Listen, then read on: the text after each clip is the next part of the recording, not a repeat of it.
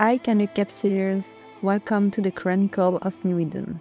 I'm Dame du Nord, the co-CEO of Serene Advance, an alliance in Wormhole and NullSec. I'm also the co-host of the Canuck Capsuleer Chronicle. It's a weekly show about Eve's news every Tuesday at 2015 Eastern Time Zone. I hope everyone having great holiday season surrounded by people they love. Today I've created a special little episode just for you and it's about growing up in the Caldari state. That's where you're gonna really understand why everything is based on meritocracy and also what's bringing the Caldari to be that much disciplined. Now, take a break from your family festivity and dive into this episode with me. Please keep in mind that I'm doing the podcast to get better in English, so I'm sorry in advance.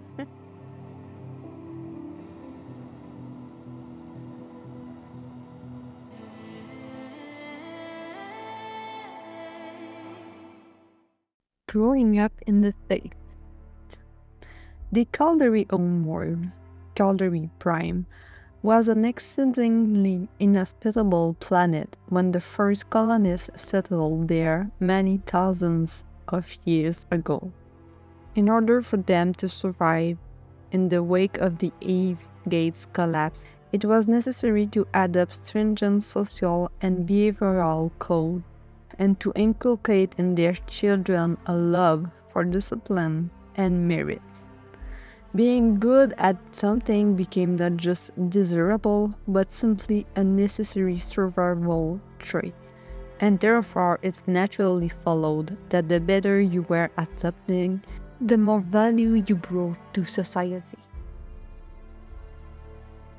From birth, a Caldari child is born to the corporate state.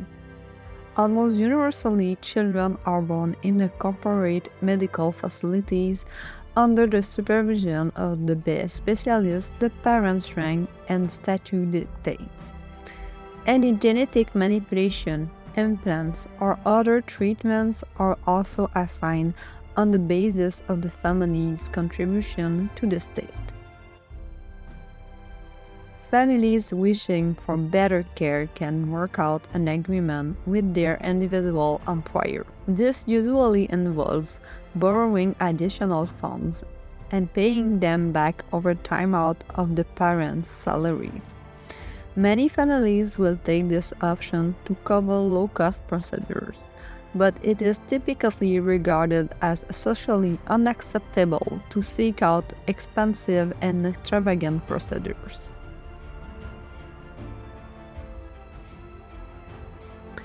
Thereafter, with the assistance of a variety of child care corporations, parents raise and monitor the child closely. Early on, children learn games to help observers to assess intelligence, physical prowess, and aggressive tendency. These activities help educational corporations work with families to decide what school best suit the child.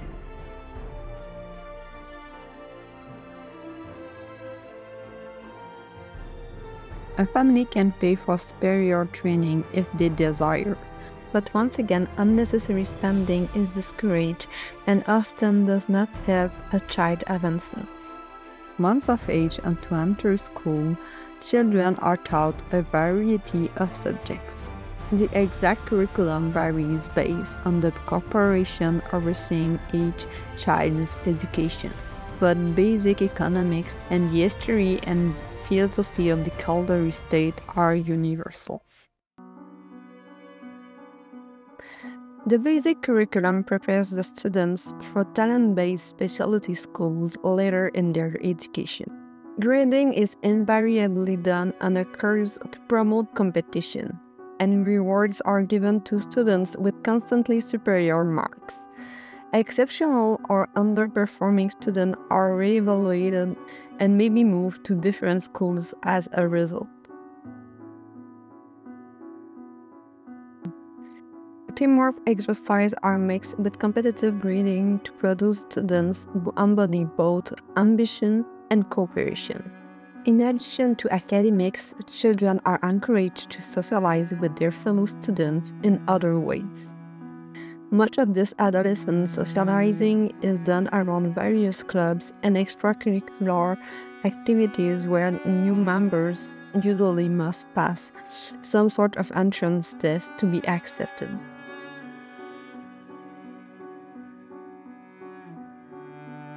Students tend to socialize with fellow club members, and members often compete internally for leadership roles and privileges. Teamwork is also emphasized, though with a variety of competitions pitting the member of one group against another. Prize for success are special privileges and resources for the club and its members. Through these extracurricular activities, Caldari children are introduced to a number of competitive sports. Martial arts, contact sports, and games combining creativity with tactical cunning are the most popular. Exceptional performance in these activities often results in acknowledgement and privilege and talent scout for the professional leagues monitor potential stars as early as elementary school. Injuries are common in this domain, but medical care in the state is the first among the empires and is additionally free of charge to citizens. Attendance at these sporting events is a major pastime for both children and their parents. The military also takes an active role in a child's life. Most schools teach basic military history, and soldiers regularly come to speak to classes and discuss careers in the service. So strong is the nation's military tradition that after formal schooling is completed, every citizen must complete a very basic form of military training and three years of conscript state military service before beginning his working life, and even if they are not headed for a military career. This is one of the fundamental reasons why the state is able to mobilize so quickly in case of national emergency. By the time a child graduates from secondary school, he is well on his way to his career. The student and his family are provided with a list of corporate approved universities and academies appropriate to his academic level. Those students can go to more prestigious schools if their families paid the extra education costs back to the state. Most students simply attend to best schools picked for them. In almost all cases, where a student would want to make his own choice, he will base his decision on which school will maximize his natural abilities in just a way that he could offer the maximum benefit to the state. Caldari universities and academies are very similar in structure to early schooling. Grading is curves, Socialization is based around activities and studies that test creativity, logic, strategy, and other traits deemed useful to the state. And the successful are earned marks for placement within the ranks of Caldari society. Upon reaching adulthood, a Caldari individual will have been tempered in the fires of adversity and competition he will have learned to view himself as a vital part of Caldari society.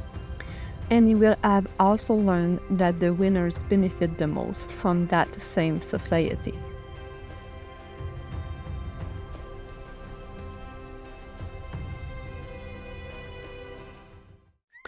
That's the end of the holiday bonus episode.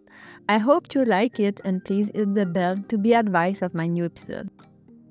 To really understand the full episode, I feel we have to talk a bit about the world you are living.